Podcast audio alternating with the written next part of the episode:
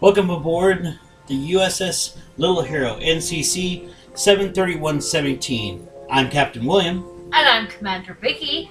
and if you will step right this way, historians, we will go to Holodeck 3, where you will learn the next step in the history of Starfleet with the NCC 1701 Enterprise and the adventures of Captain Kirk and his, his faithful crew.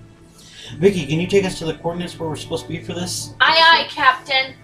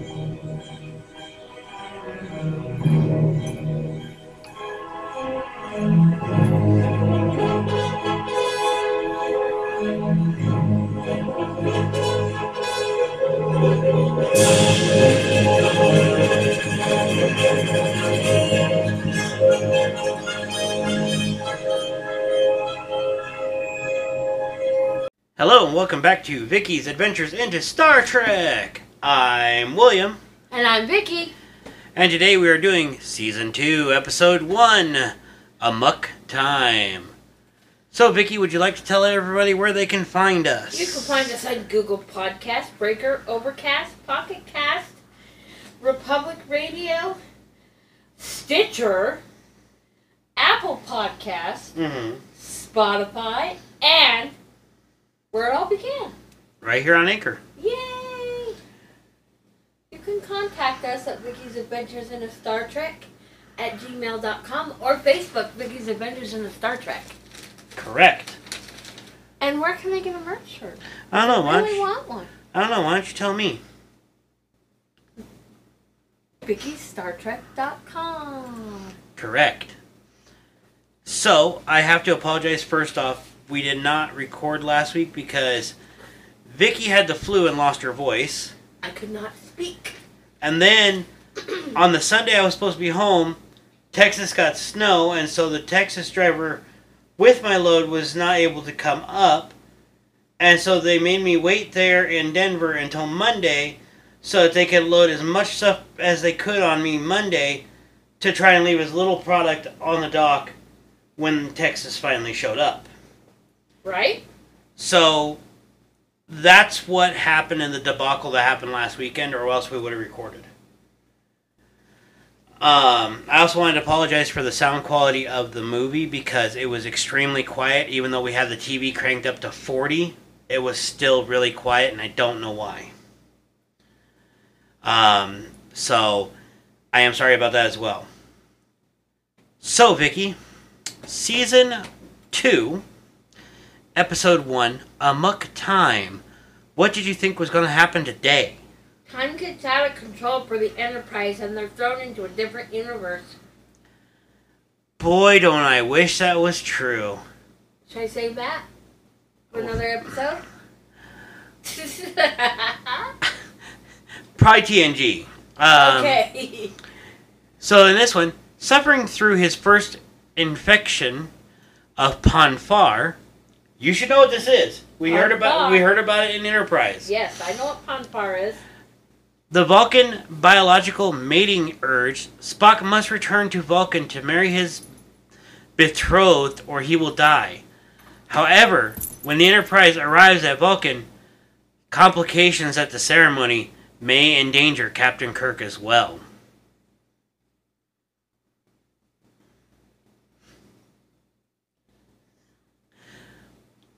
Oh, are you ready for this one? Yes. Okay, here we go.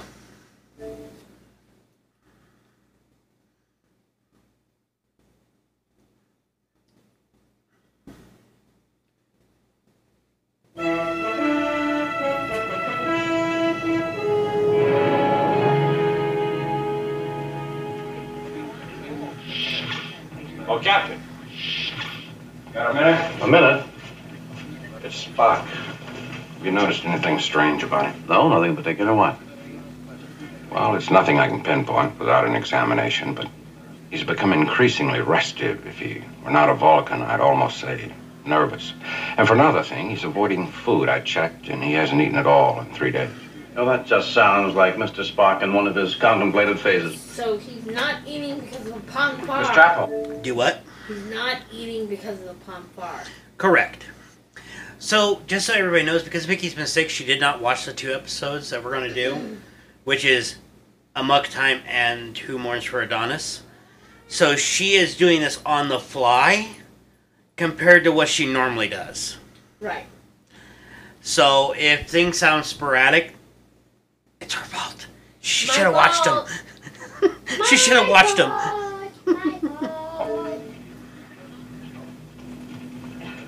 McCoy? Uh, Captain, Captain? what's this? Oh, Oh, Vulcan Plomeek soup. And I'll bet you made. So, Plomeek soup. Now, we've heard about this. Okay. So, Plomeek soup or Plomeek broth was a Vulcan food. It was usually described as bland in taste, although variations such as a spicy uh, version existed. It was considered a traditional morning meal on Vulcan.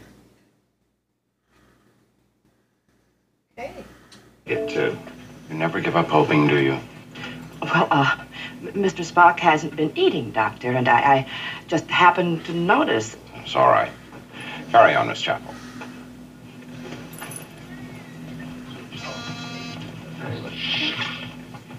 Bones, I'm a busy man. Jim, when I suggested to Spock that it was time for his routine checkup, your logical, unemotional first officer turned to me and said, You will cease to pry into my personal matters, Doctor, or I shall certainly break your neck. Spock said that? What is this? Prying, if I want anything from you, I'll ask for it. All that right in front of the captain. Right. Captain, I should like to request a leave of absence on my home planet. On our present course, you can divert to Vulcan with a loss of but 2.8 light days. Oh, what the devil is this all about? I have made my request, Captain. All I require from you is that you answer it, yes or no. And they basically slammed the door in his face.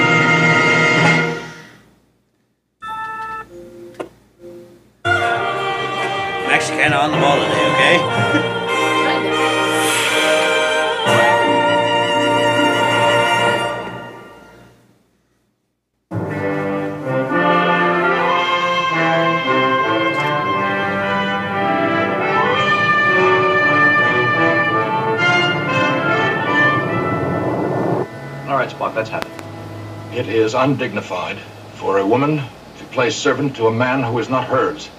I did not. I'm more interested in your request for shore leave. In all the years that You I've have known my request, Captain. Will you grant it or not? in all the years that I've known you, you've never asked for a leave of any sort. In fact, you've refused them. Why now? Captain, surely I have enough leave time accumulated. Agreed, but that isn't the question, is it?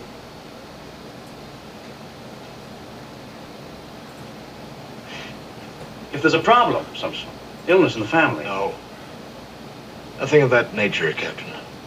then since we're headed for Altair 6, and since the shore facilities there are excellent. No, I must.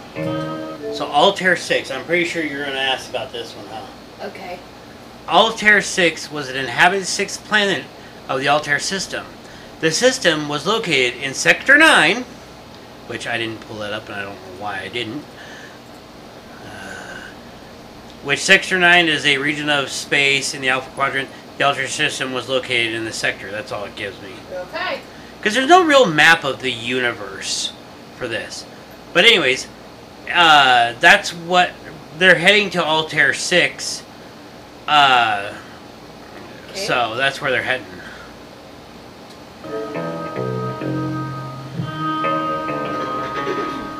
I wish to take my leave on Vulcan.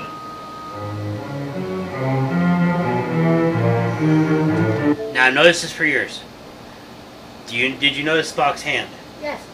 The one with the pin in it. Yes. A is shaking and B is holding it like he's wanting to stab something. Right. Trying to maintain control. Spock, I'm asking. What's wrong? I need rest. I'm asking you to accept that answer.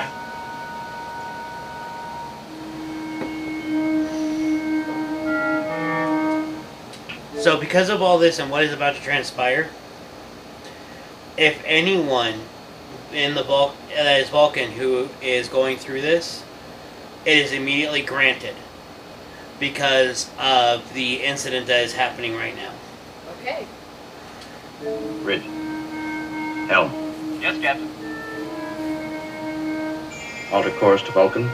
Increase speed to warp 4. Aye, sir.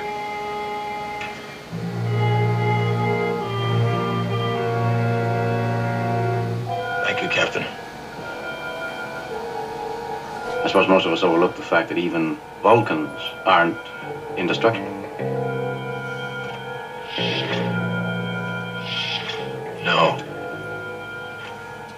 You notice the wall when he walked out?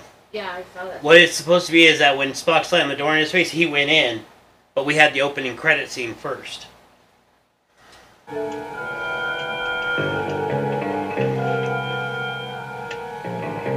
We're not. Captain's log, stardate 3372.7. On course, on schedule, bound for Altair 6 via Vulcan. First Officer Spock seems to be under stress. He has requested and been granted shore leave. Ship surgeon McCoy has him under medical surveillance. Captain, something's coming in on the Starfleet channel. Priority and urgency. Put it on audio over here, Lieutenant. Message complete, sir. Switching over. The Captain, USS Enterprise, Starfleet Sector 9. Inauguration ceremonies, Altair 6, have been advanced seven solar days. Your order to alter your flight plan is filed to accommodate. Order of Komack, Admiral, Starfleet Command. Knowledge? Lieutenant Uhura, acknowledge that message. Aye, Mr. Chekov, compute course and speed necessary for compliance. We'll have to head directly there at uh, warp six, sir. Insufficient time to stop off at Vulcan. Head direct. So, season one, we didn't see Pavel at all. Right. We now have Pavel Chekov, Gotcha. Walter Koenig. I love. I, I, I, I know that he probably gets tired of saying nuclear vessels, because that's one of the most popular lines people ask him to say. But regardless of that, for me, he is a, a good actor. Right. in my opinion. And in this one, he was playing the stereotype of a Russian. And the stereotyping of the Russians was not exactly pretty back then or accurate. So uh, you'll hear Chekov say, Yes, it's a Russian invention. It was discovered by the Russians. Because the stereotype is that with the Russians, they think they did everything before anybody else. But that was a stereotype. Gotcha. So he was doing the best he could with the best information he had.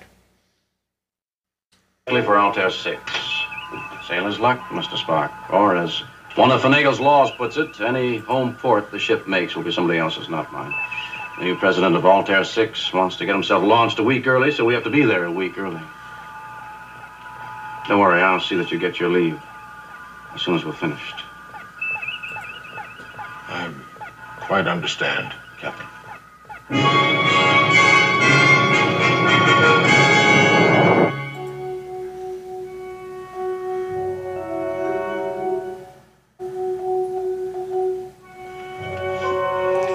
in his bed and can't sleep. Bridge, navigation. Navigation, Chekov here. Mr. Chekov, how late will we arrive for the ceremonies if we increase speed to maximum and divert to Vulcan just long enough to drop off Mr. Spock? I don't understand, Captain. How far behind schedule will diverting to Vulcan put us? We're on course for Vulcan, Captain. As Mr. Spock ordered. Thank you, Mr. Chekov. Kirk out.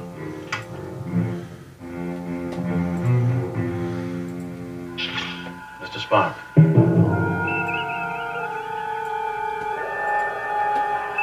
Come with me, please.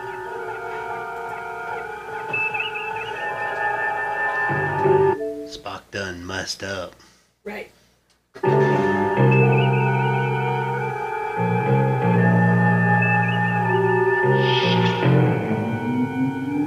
Deck five.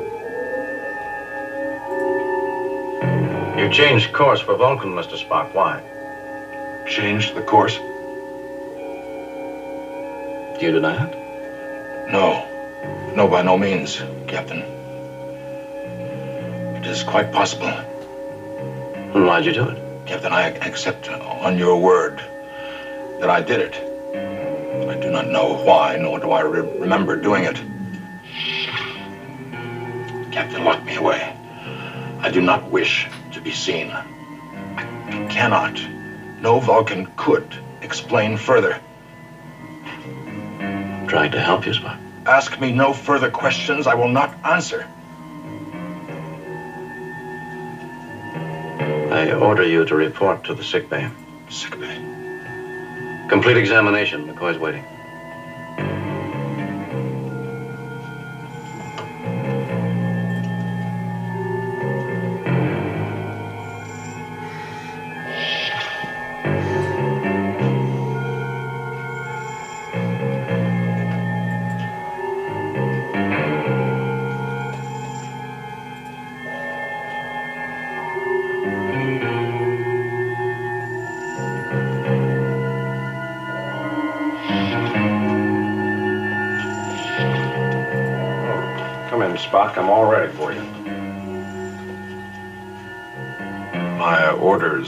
To report to sick bay, Doctor. I have done so. And now I'll go to my quarters. My orders were to give you a thorough physical. In case you hadn't noticed, I have to answer to the same commanding officer that you do.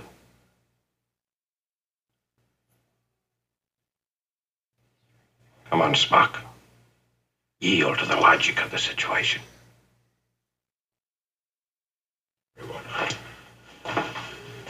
Examine me. For all the good it'll do either of us.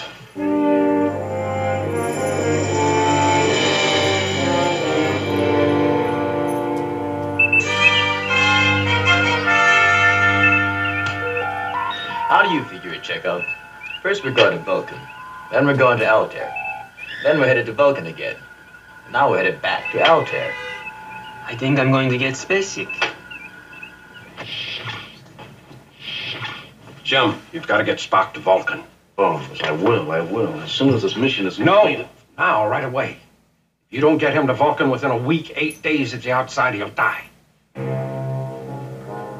He'll die, Jim. Bum, bum, bum.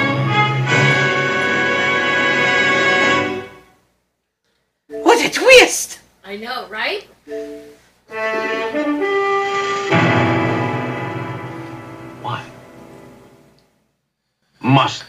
Die? Why within eight days? Explain. I don't know. Keep saying that. Are you a doctor, aren't you? There's a growing imbalance of body functions. As if in our bodies, huge amounts of adrenaline were constantly being pumped into our bloodstreams. Now, I can't trace it down in my biocomps. Spock won't tell me what it is. But if it isn't stopped somehow, physical and emotional pressures will simply kill him.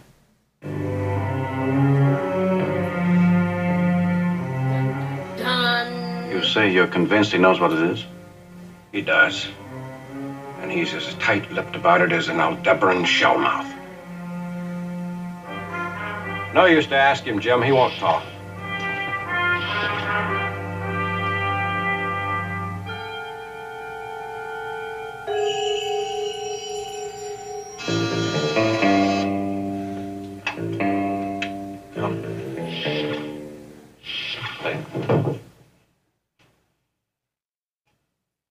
McCoy has given me his medical evaluation of your condition. He says you're going to die unless something is done. What? Is it something only your planet can do for you? Stop. So that was a blooper. He had already dropped the pin, mm-hmm. and then when they zoom in on his hand, he's holding the pin again. Right. You've been called the best first officer in the fleet.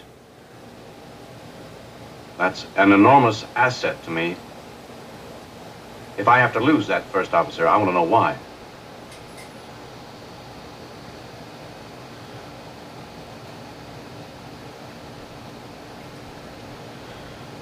There's a thing no outworlder may know.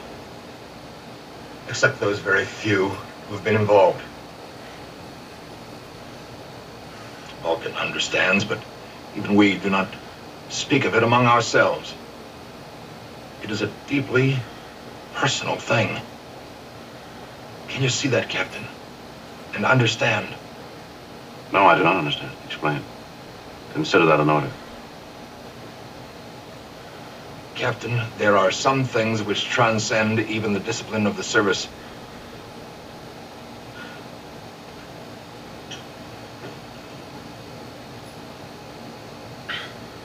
Help if I told you that I'll treat this as totally confidential?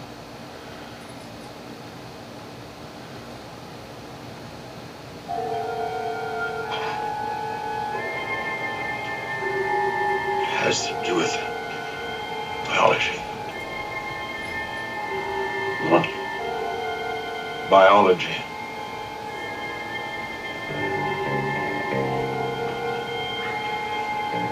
What kind of biology? Vulcan biology. You mean the biology of Vulcans? Biology as in reproduction? Well, There's no need to be uh, embarrassed about it, Mr. Spock. It happens to the birds and the bees. The birds and the bees are not Vulcans, Captain. If they were, any creature as proudly logical as us were to have their logic ripped from them as this time does to us,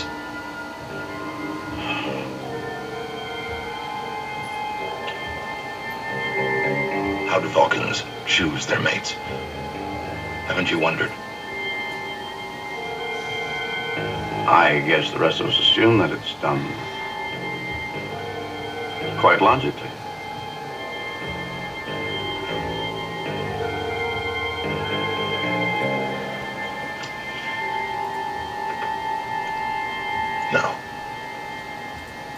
Not.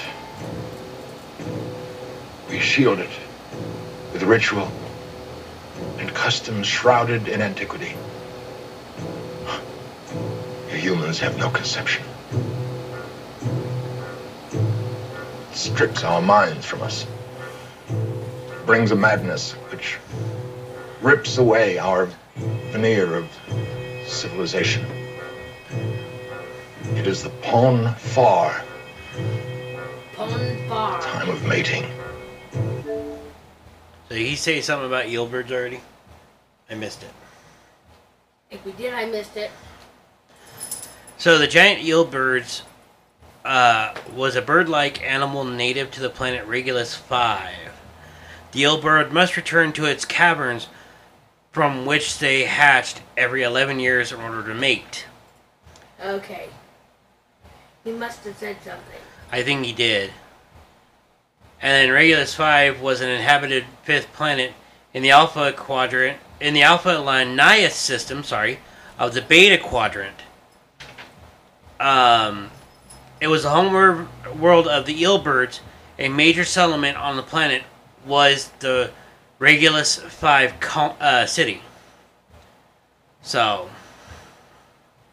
Oh, he did say Pon farr too.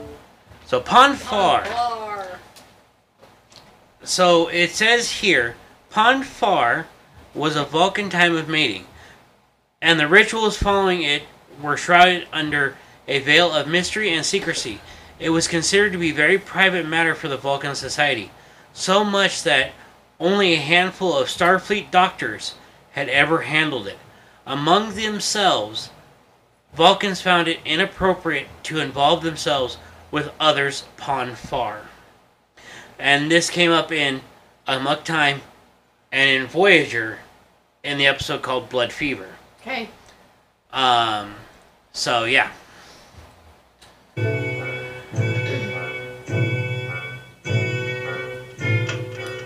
There are precedents in nature, Captain. Oh wait, here it The giant eel birds of Regulus 5. Once Okay, each well, 11 years, they must it. return Oh, well. to the caverns where they hatched. I was trying. On your Earth, salmon. They must return to that one stream where they were born to spawn. Or die in trying.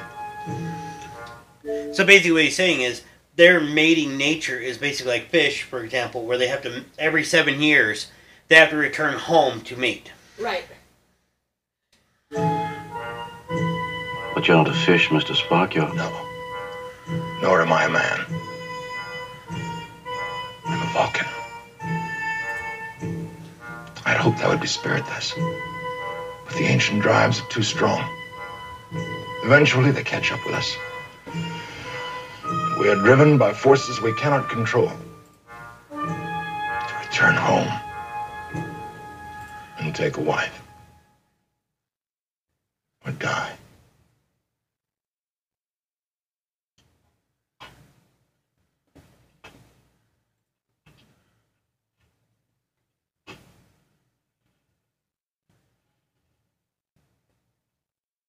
I haven't heard a word you've said. And I'll get you to Vulcan somehow.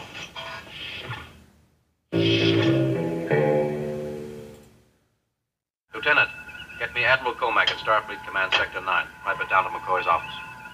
Starfleet Command, yes, sir. Mr. Sulu, you don't think Maybe you ought to plot a course back for Vulcan, just in case.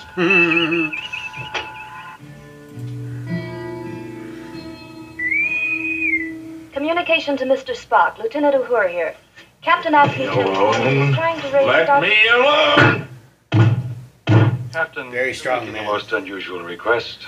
I'm aware of that, sir, but it's of the utmost importance. You must give me permission to divert to Vulcan. But you refuse to explain why it is so important. I can't, sir. But believe me, I wouldn't make such a request. The Altair 6 is no ordinary matter. That area is just putting itself together after a long interplanetary conflict. This inauguration will stabilize the entire Altair system.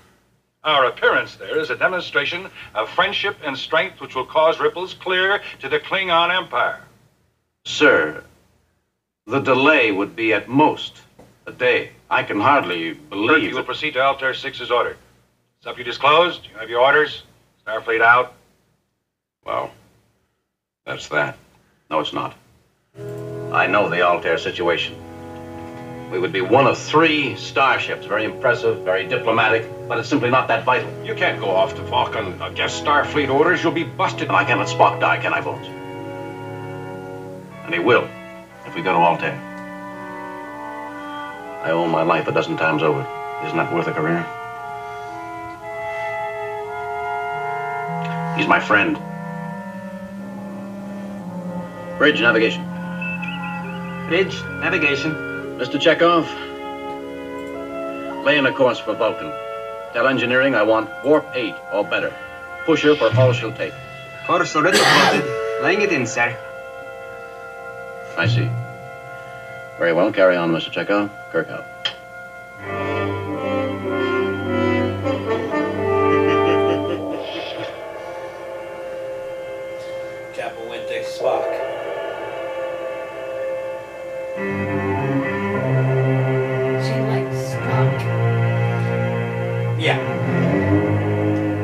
Much so. Miss Chapel,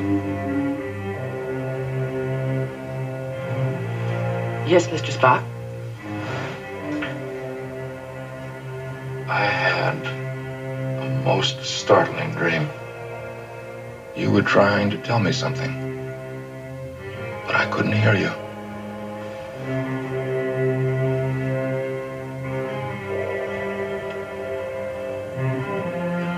Illogical for us to protest against our natures. Don't you think? I don't understand.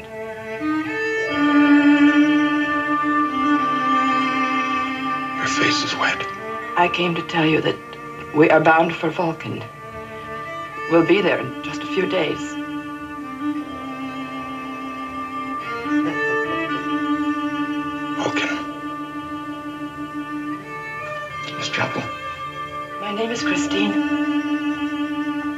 Know, Christine. Would you make me some of that plomeek soup? Oh, I'd be very glad to do that,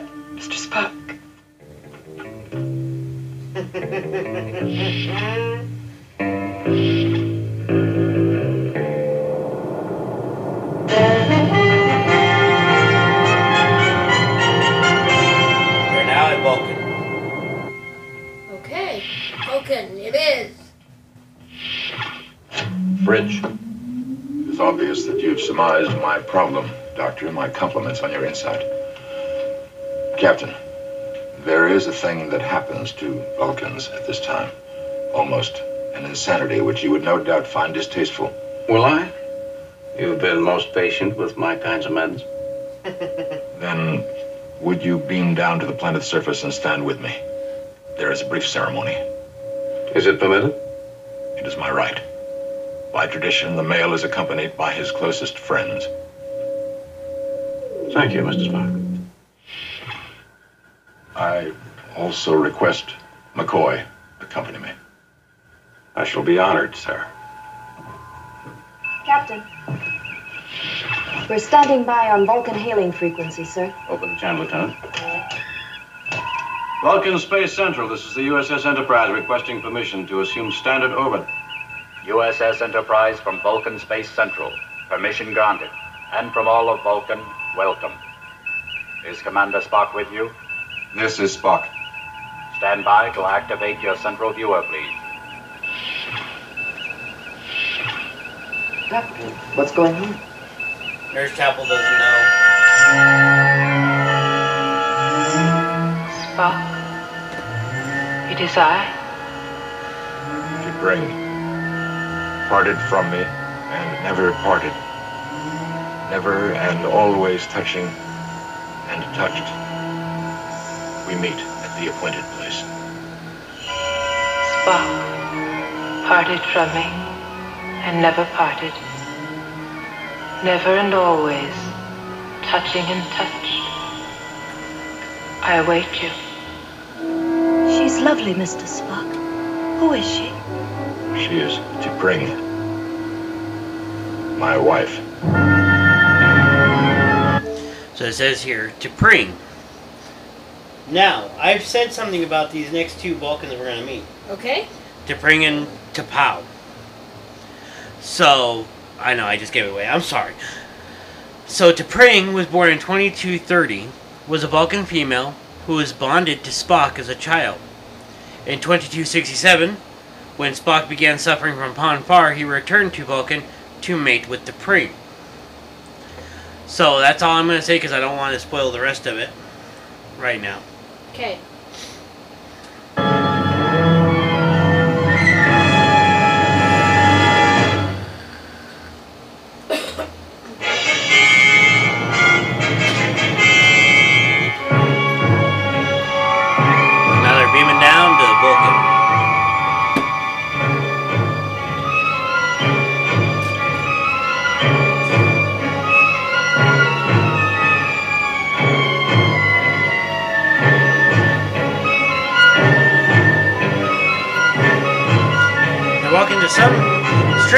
Circular area. This is actually an area owned by Spock's family. They're very wealthy.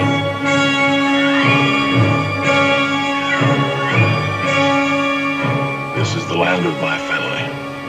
He's been held by us for more than 2,000 Earth years. This is our place of Koon-ut kal-if-fee.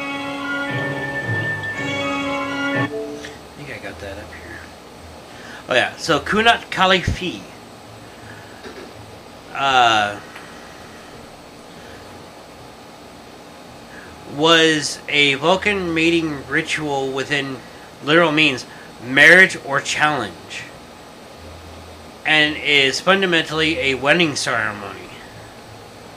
I will leave the rest for you to find out, but if needs be, I can tell you what is going to happen next.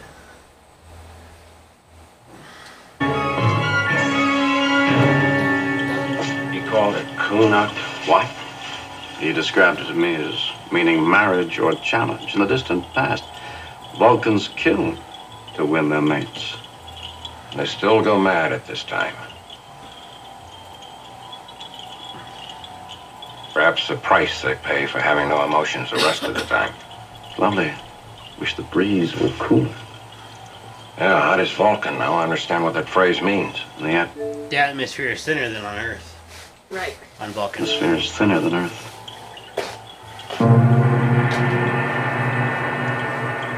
I wonder when his T'Pring arrives.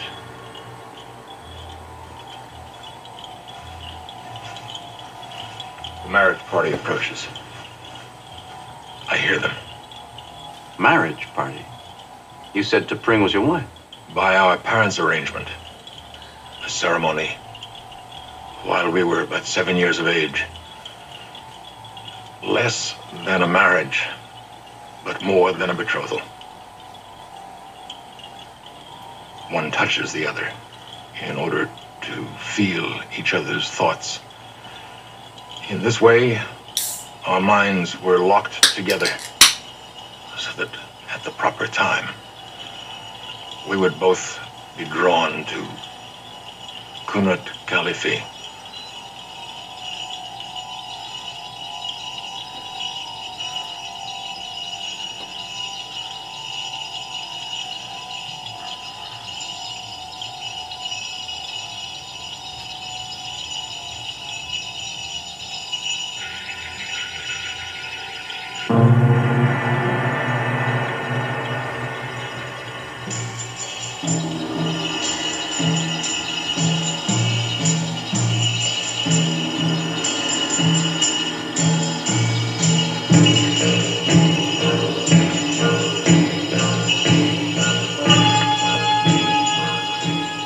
Oh, you know what that is?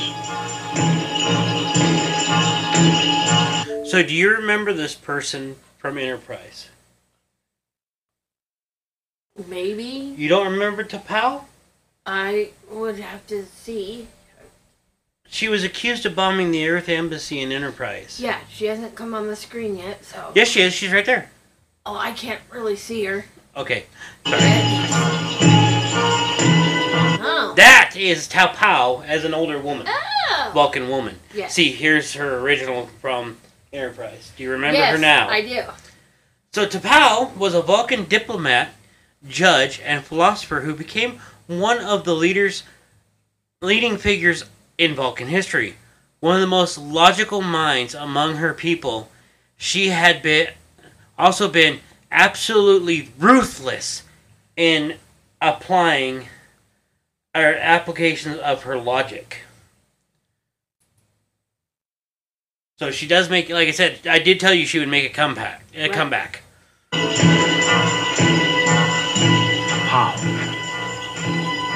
The only person to ever turn down a seat in the Federation's council. How? Officiating at Spock's wedding. He never mentioned that his family was this important.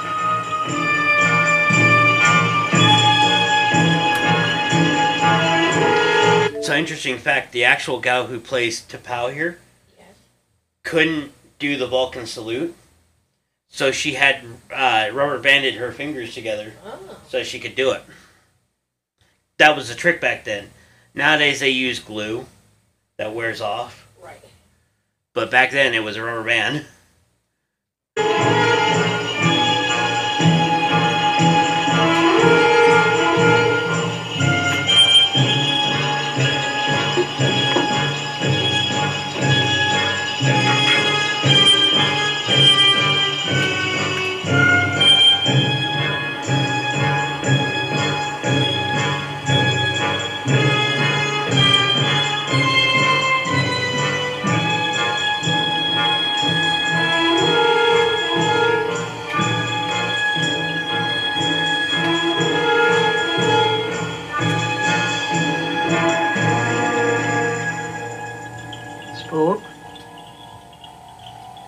our ceremonies for outworlders?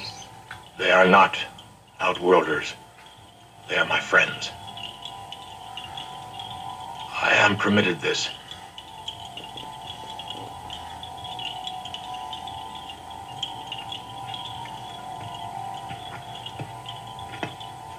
This is Kirk. Ma'am.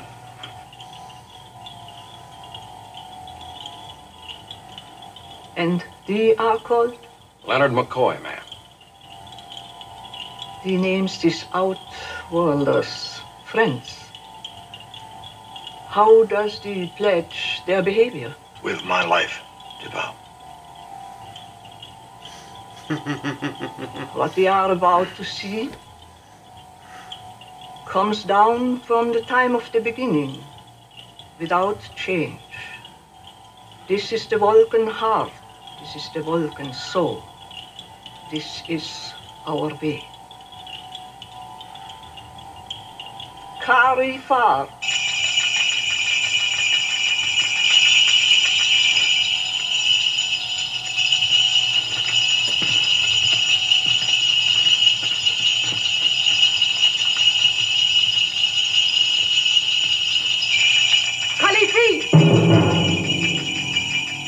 Roughly translated, she just called for the challenge.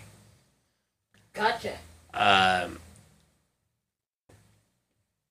so it says kal-if-fee was a Vulcan passion fight, traditional to the death, but not necessarily, uh, in which two Vulcan males fought for the right to mate with a certain female. So, hence, uh, Koon-ut kal-if-fee. What happened?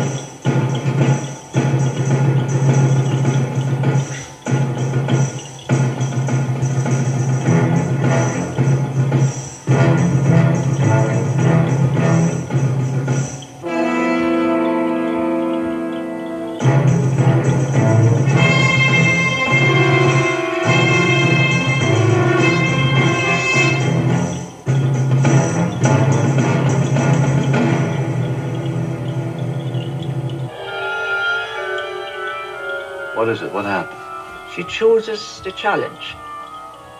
With him? He acts only if cowardice is seen. She will choose her champion. Spock. Do not attempt to speak with him, Kirk. He is deep in the plak tow, the blood fever.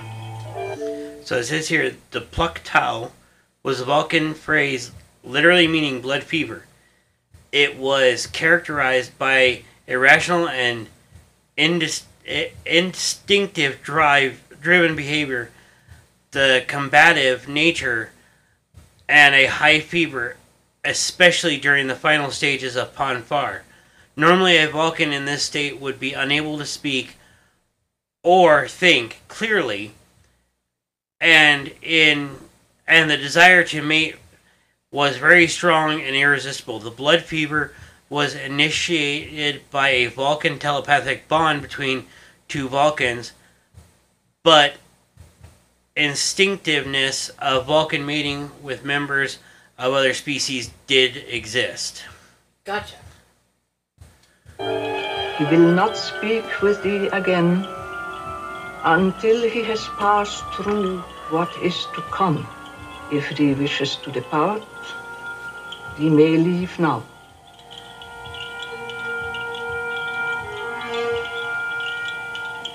We'll stay. Spock chose his friends well. Ma'am, I don't understand. Are you trying to say that she rejected him, that she doesn't want him? He will have to fight for her. It is her right. T'Pring has chosen the kal-if-fee, the challenge. They are prepared to become the property of the victor. I am prepared. I like her hairdo. Right? Spock, does he accept challenge according to our laws and customs?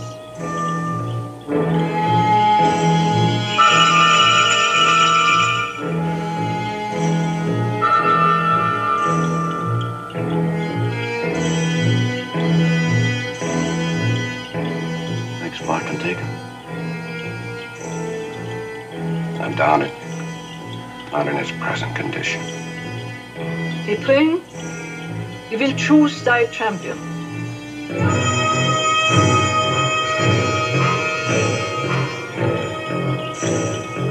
As it was in the dawn of our days, as it is today, as it will be for all tomorrows, I make my choice.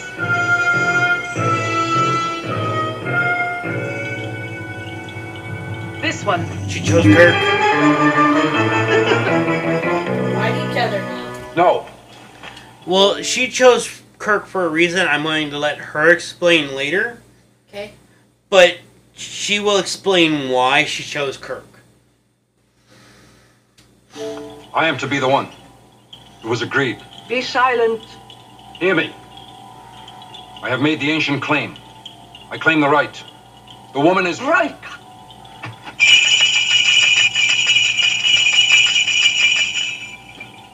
I ask forgiveness. Kirk, the Brink is within her rights, but our laws and customs are not binding on thee. Thee are free to decline, with no harm on thyself. I love the old. I love the old language that she uses, like thee and thy. Right? It's just so cool. Right.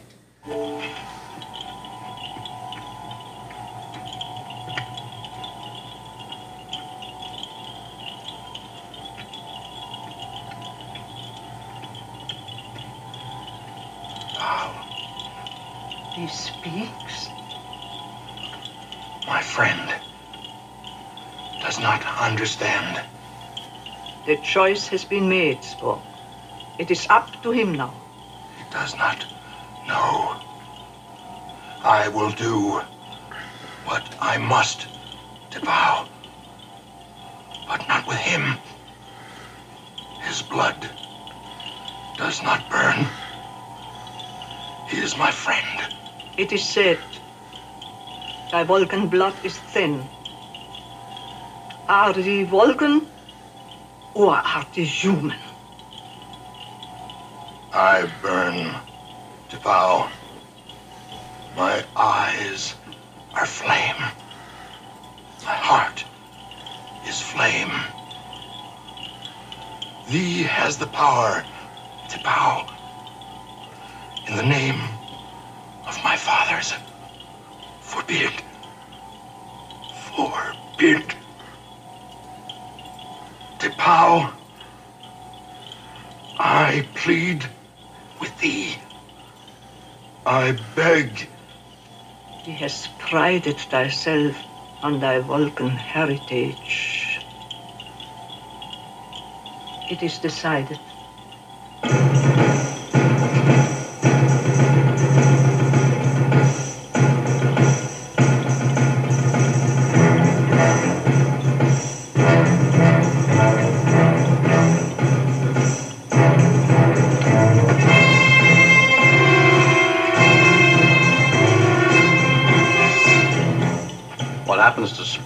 I decline?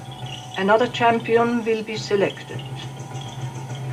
Do not interfere, Kirk. Keep thy place.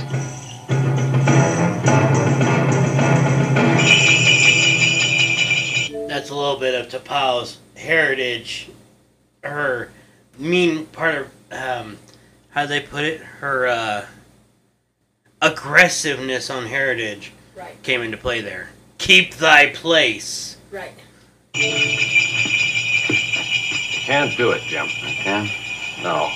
She said that their laws and customs were not binding on you. And you said Spock might not be able to handle it.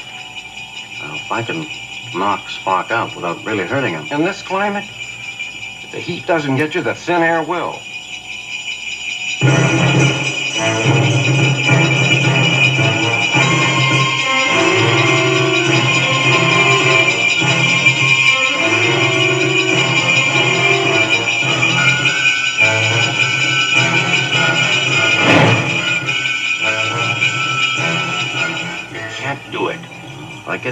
Trouble, I'll quit.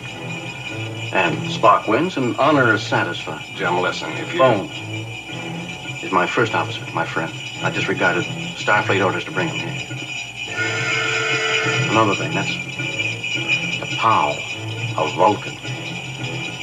All of Vulcan in one package. How can I back out in front of her? Good question.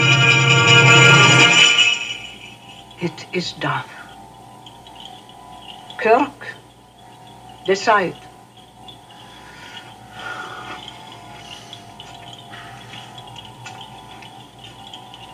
I accept the challenge. Here begins the act of combat for possession of the woman T'Pring. As it was at the time of the beginning, so it is now. Bring forth the Lirpa. So the Lirpa was also shown in Enterprise. Only a smaller. So the the bottom end of it was smaller and the blade was smaller. Right. The Lirpa is a traditional Vulcan, we- Vulcan melee weapon consisting of a metal staff with a fan shaped blade at one end and a club at the other.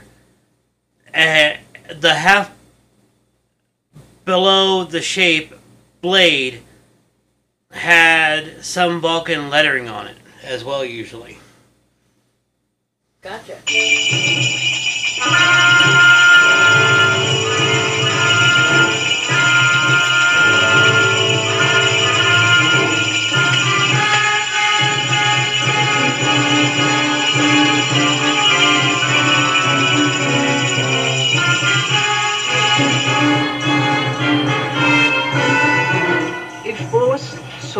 Lirpa, combat will continue with the oh, what you... So the ahn-woon was a traditional Vulcan melee weapon consisting of a strip of leather with metal balls at the end. It's used as a whip or noose. It was used by combatants in the kal-if-fee, the traditional mating challenge during the Pon farr. How's that for some Right. information for you? I mean, if both survive. This combat is to the death.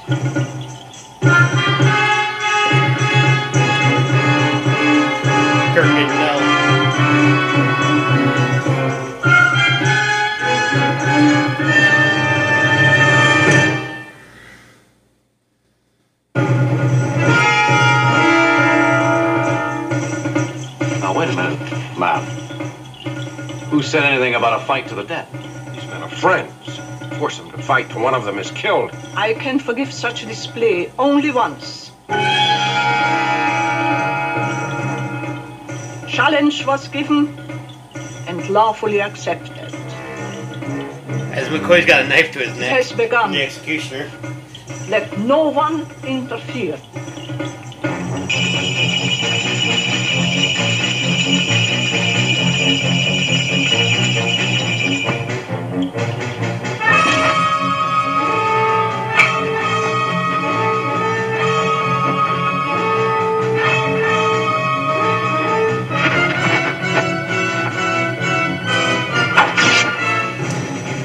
And Spock just cut shit, Kirk from nipple to nipple, just the him.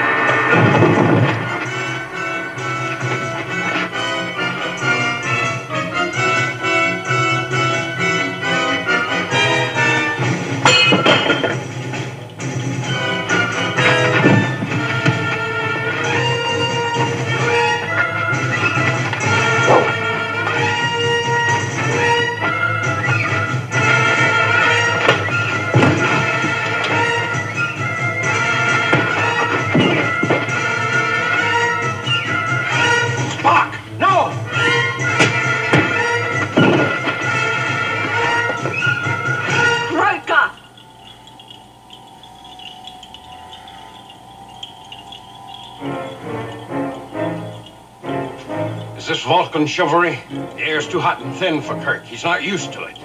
The air is the air. What can be done?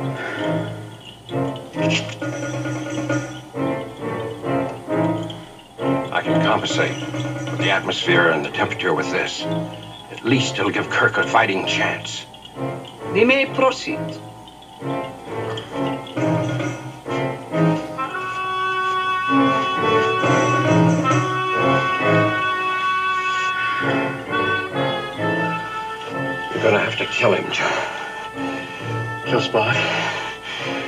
That's not what I came to Vulcan for, is it? What's that? It's a triox compound. It will help you breathe. Now be careful. So the Triox compound was a simple but effective intravenous medicine used for rapid oxidation in the blood of a living being, especially in an oxygen-poor environment such as Vulcan. Most humans and humanoids would otherwise have been have had trouble getting sufficient oxygen in such environments, especially during any strenuous work or other excursions. The drug could be used for a substitute for cumbersome breathing masks and equipment in such cases. Right. Sound medical advice.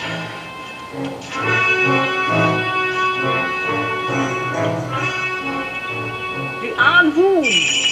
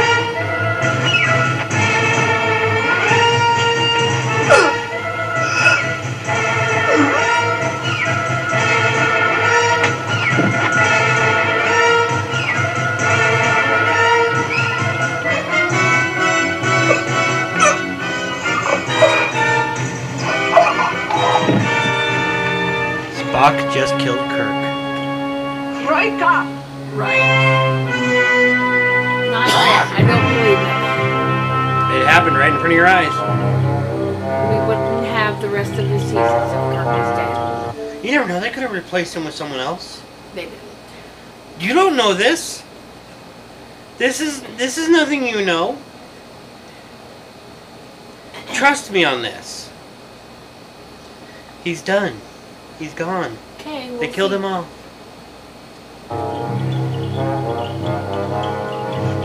Get your hands off of him, Spock. It's finished.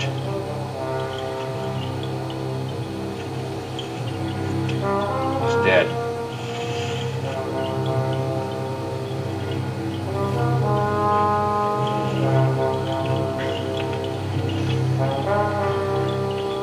I grieve with thee.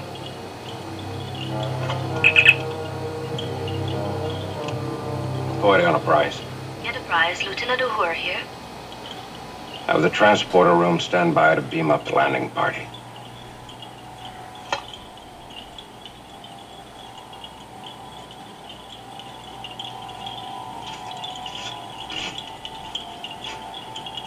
As strange as it may seem, Mr. Spock, you're in command now.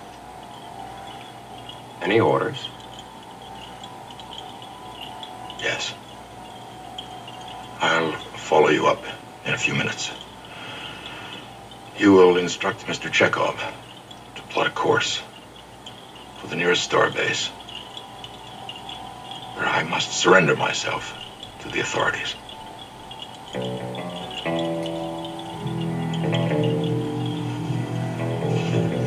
McCoy knows better. Right. T'Pring. Explain. Specify. Why the challenge? And why you chose my captain as your champion? Stonn wanted me, I wanted him. I see no logic in preferring Stonn over me. You have become much known among our people, Spock. Almost a legend. And as the years went by, I came to know that I did not want to be the consort of legend. That by the laws of our people, I could only divorce you by the kal-if-fee. There was also Stonn, who wanted very much to be my consort, and I wanted him. If your captain were Victor, he would not want me, and so I would have Stonn. If you were Victor, you would free me because I had dared to challenge, and again I would have Stonn. But if you did not free me, it would be the same, for you would be gone, and I would have your name and your property, and Stonn would still be there. Logical.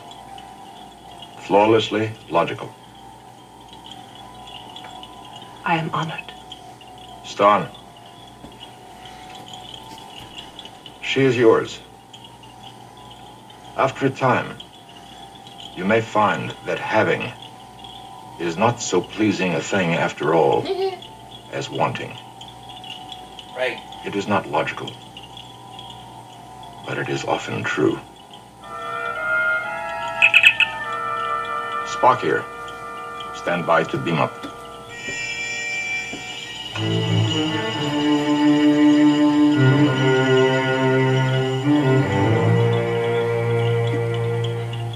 Live long, T'Pau, and prosper. Live long and prosper, Spock. I shall do neither. I have killed my captain and my friend.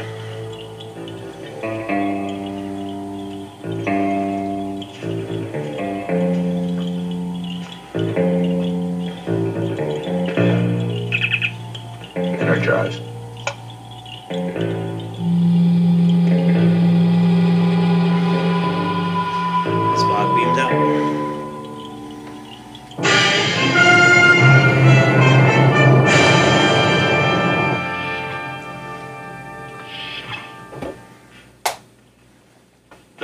I shall be resigning my commission immediately, of course. A Spock. So I would appreciate your making the final arrangements.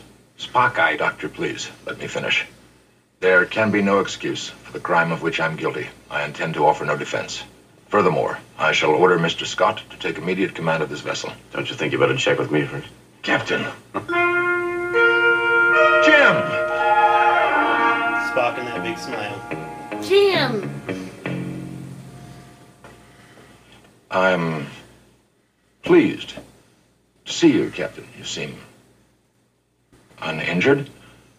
I am at something of a loss to understand it, however. Blame McCoy.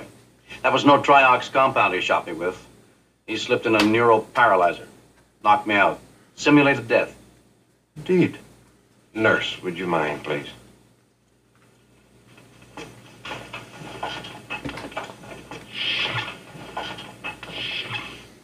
Spock, what happened down there? The girl, the wedding. Oh, yes, the girl. Most interesting. It must have been the combat. When I thought I had killed the captain, I found I had lost all interest in T'Pring. The madness was gone. Here, here. Captain Kirk, message from Starfleet Command. Top priority. Relay it, Lieutenant. Response to T'Pau's request for diversion of Enterprise to planet Vulcan hereby approved. Any reasonable delay granted. Komack, Admiral Starfleet Command. Well, a little late, but I'm glad they're seeing it our way. How about that, T'Pau? They couldn't turn it down. Mr. Chekov, lay in a course for Altair 6, leave orbit when ready. Kirk out. There's just one thing, Mr. Spock. You can't tell me that when you first saw Jim alive that you weren't on the verge of giving us an emotional scene that would have brought the house down. Merely my quite logical relief that Starfleet had not lost the highly proficient captain. Yes, Mr. Spock, I understand. Thank you, Captain. Of course, Mr. Spock. Your reaction was quite logical. Thank you, Doctor. And a pig's eye. Come on, Spock. Let's go mind the store.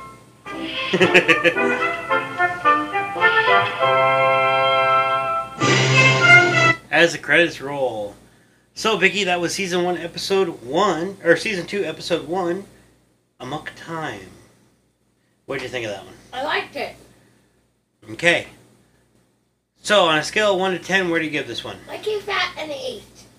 Okay, I'm gonna have to give it a solid seven. So, who do you think this episode hinged on? And no, you cannot say them all because that is wrong and you know it. No, it's not. But anyway, I'll say to T'Pau, to to bring um, the executioner, um, Spock, Chekov, Kirk, McCoy, and Sulu, and Uhura. Damn! Kind of.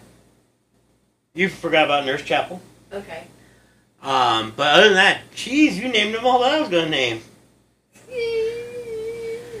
So, anyways, Vicky, is there anything else you want to say? No. Okay, well, I guess until next week, I'm William, And I'm Vicky. and we will catch you in the next mission. Bye.